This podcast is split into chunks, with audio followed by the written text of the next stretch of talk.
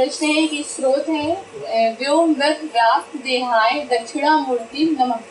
इसका तात्पर्य क्या है? हाँ? इसका तात्पर्य क्या है? क्या पढ़ा? व्योमवत व्याप्त देहाय दक्षिणामूर्ति नमः। मूर्तये नमः। बैठ। ठीक है बैठ। अच्छा। दक्षिणामूर्ति भगवान शिव के एक अवतार का नाम है समझ गए? 108 उपनिषदों में एक उपनिषद का नाम है दक्षिणामूर्ति उपनिषद। गुरु की परंपरा एक दूसरी शैली से है।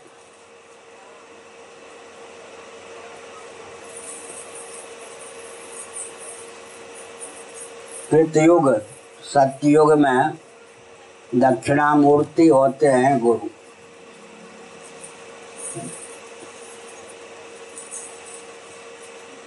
त्रेता में दत्तात्रेय जी गुरु होते हैं। द्वापर में वेद व्यास जी गुरु होते हैं, कलयुग में शंकराचार्य गुरु होते हैं।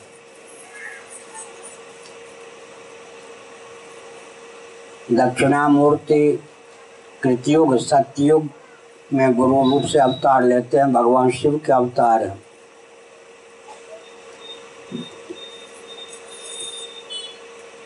उनके शिष्य लोग वृद्ध हैं। वो युवक सरीखे दिखते हैं। शिष्य लोग बोल के प्रश्न करते हैं। दक्षिणा मूर्ति बोल के उत्तर नहीं देते। मन में संकल्प करते हैं। वो संकल्प शिष्य के हृदय में ज्यों के त्यों उद्भूत हो जाता है। ये जो दक्षिणा मूर्ति के आठ श्लोक हैं उसमें एक आपने संकेत किया, बाकी सात श्लोक के तात्पर्य। है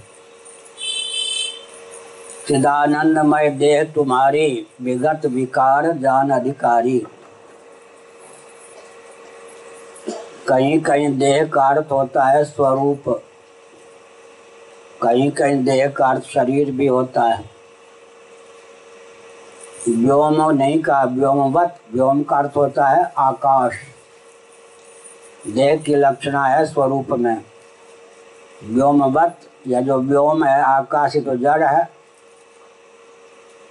जो चिदाकाश स्वरूप है। ऐसे दक्षिणा मूर्ति के लिए मेरा नमस्कार है अर्थ है। चिदाकाश स्वरूप, चिद व्योम।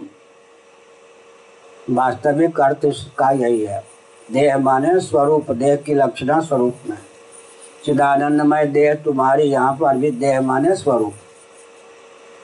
दूसरा अर्थ होता है, देह का अर्थ प्रसिद्ध देह ही ले तो। अभी हम एक ग्रंथ लिख रहे हैं, उसमें ये सब दिया है।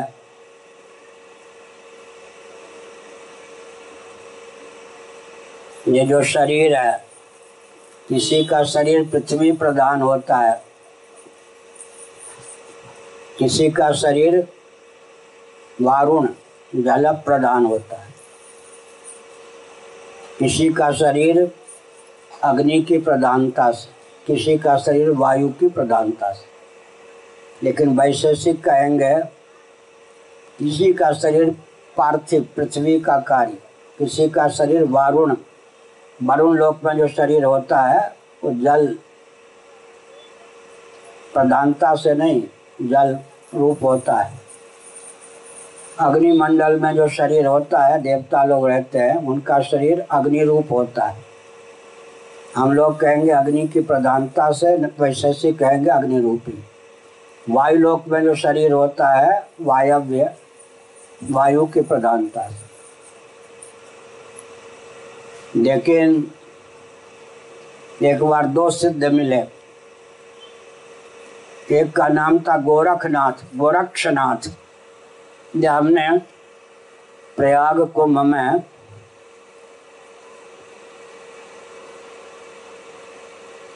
पचपन चौवन वर्ष पहले कहीं पढ़ा था। आनंदमयी माँ के यहाँ से कोई पुस्तक छपी थी उसमें। चौवन वर्ष बाद ये स्मरण में आया। एक गोरक्षनाथ थे गोरखनाथ, एक थे दत्तात्रेय भगवान। दोनों का एक बार मेल हो गया। गोरखनाथ जी ने थोड़े चुलबुलेपन का परिचय दिया, हम आप खेलें। उन्होंने कहा, बच्चे खेला करते हैं। भाई, हम क्या खेलेंगे? नहीं नहीं खेले। क्या खेल गए आँख बिचौनी बच्चे खेलते हैं ना? लोकवत्तु लीला कैवल्यम ब्रह्मसूत्र में लिखा गोरखनाथ जी ने कहा, मैं छिप जाऊँ तो आप ढूंढना। आप छिप जाओ तो मैं ढूंढूं। यही खेल खेला।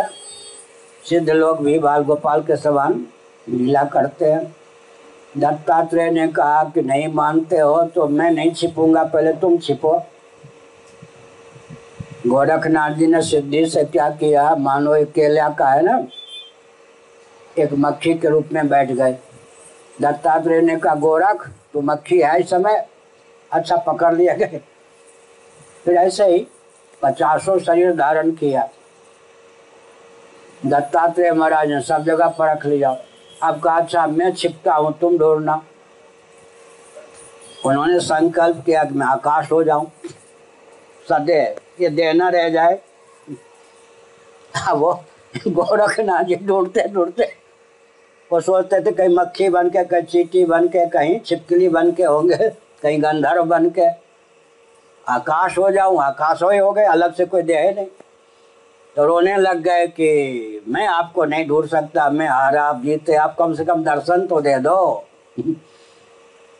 तब दत्तात्रेय महाराज प्रकट हो गए, उन्होंने कहा, रहस्य बताइए, मैं क्यों नहीं ढूंढ पाया? उन्होंने कहा, तुम ढूंढते मक्खी, मच्छर आदि के रूप में, छिपकली के रूप में। महाभारत में लिखा है, पार्वती जी ने कहा, उपमन्यु, भगवान शिव के भोले भाले भक्त से तो मेरे पति को क्या ढूंढ पाएगा? मेरे पति कहीं जिस कमरे में तू रहता है, छिपकली बन जाते तू तो उनको छिपकली समझेगा, होते मेरे पति शिव हाँ महाभारत में लिखा दक्षिणार्थ पाठ। कभी कभी सच्ची बात है, हंसा भी दें एक थे उड़ीसा के संत ब्रह्मानंद, कोई दिल्ली सात नंबर कोठी पे कभी मिले, मान लीजिए छिहत्तर, सतहत्तर की बात होगी। उन्होंने एक अपना संस्मरण बताया, उड़ीसा के थे, कि महाराज, मैंने तप करना प्रारंभ किया उड़ीसा के घोर पर्वत जंगल पर। मैं, मैंने कहा, क्या लक्ष्य था?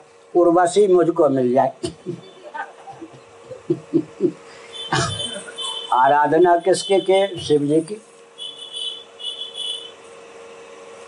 जब करते रहे करते रहे करते रहे एक दिन, भयंकर भूतनी, विकराल भूतनी का दर्शन हुआ।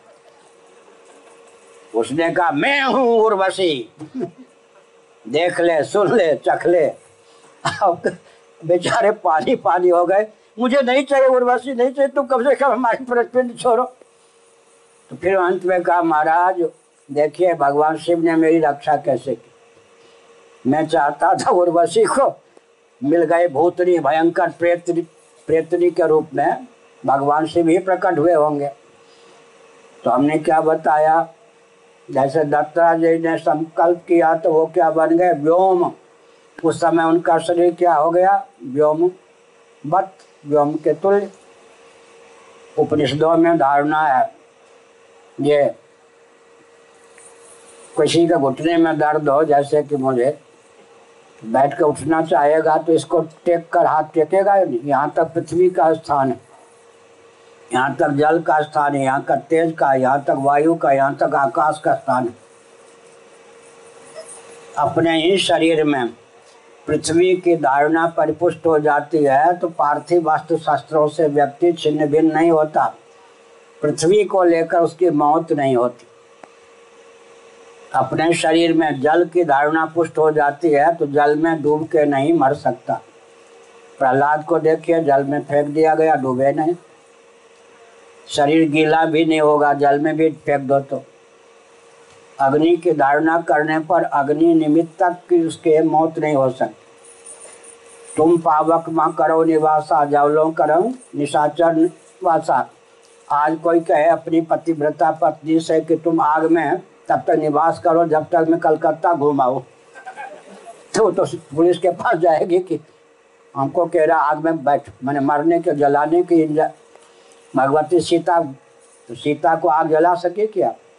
तुम पावक माह करो निवासा जौलव करो निशाचर नासा लख लक्ष्मण ही मरम न जाना, जो कुछ चरित की भगवान जब समय आ गया, निज प्रतिबिंब राखिता, सीता, तैसे रूपशील सुभनीता, अपना डुप्ली- डुप्लीकेट विग्रह। सीता जी ने छाया सीता बना दी, रावण ने उसी का अपहरण किया। वो भी निष्कलंक थी। अंत में जब राम जी के पास सीता जी आ गई वो छाया सीता तो भगवान ने क्या किया ऊपर से? अग्नि परीक्षा होगी। अंदर की भावना योजना क्या थी? तू अपने इस रूप से उसमें घुस जा, आप असली रूप में प्रकट हो जा। क्या? बाहर से कठोरता की पराकाष्ठा, अंदर से लीला क्या थी?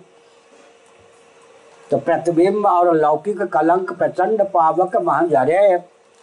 वो शरीर जो थी सीता के छाया रूपा शरीर था, वो भी निष्कलंक था। दूषित नहीं था। लेकिन सीता जी ने अपने प्रतिबिंब शरीर को होम दिया बिंब रूप से प्रकट हो गई। तो अग्नि की धारणा पुष्ट हो जाने पर आग्नेयास्त्र से अग्नि निमित्तक उसका शरीर का अंत नहीं हो सकता। ऐसे वायु की धारणा यहाँ से, यहाँ तक।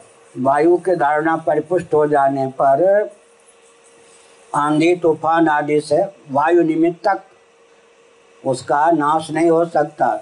और आकाश, जो व्योमवत व्याप्त देहाय का दूसरा अर्थ है आकाश की धारणा परिपुष्ट हो जाने पर उस व्यक्ति की आयु इकतीस नील दस खरब चालीस अरब वर्ष की हो जाती है।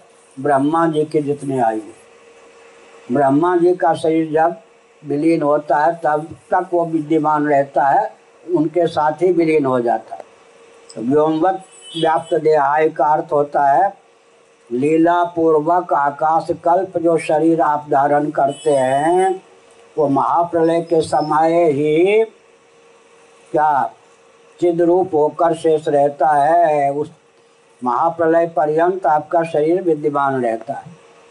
लक्षणा से इसका अर्थ है, जो चिद व्योम स्वरूप है, ऐसे दक्षिणा मूर्ति के लिए नमस्कार। बस, एक एक प्रश्न और कर सकते बस।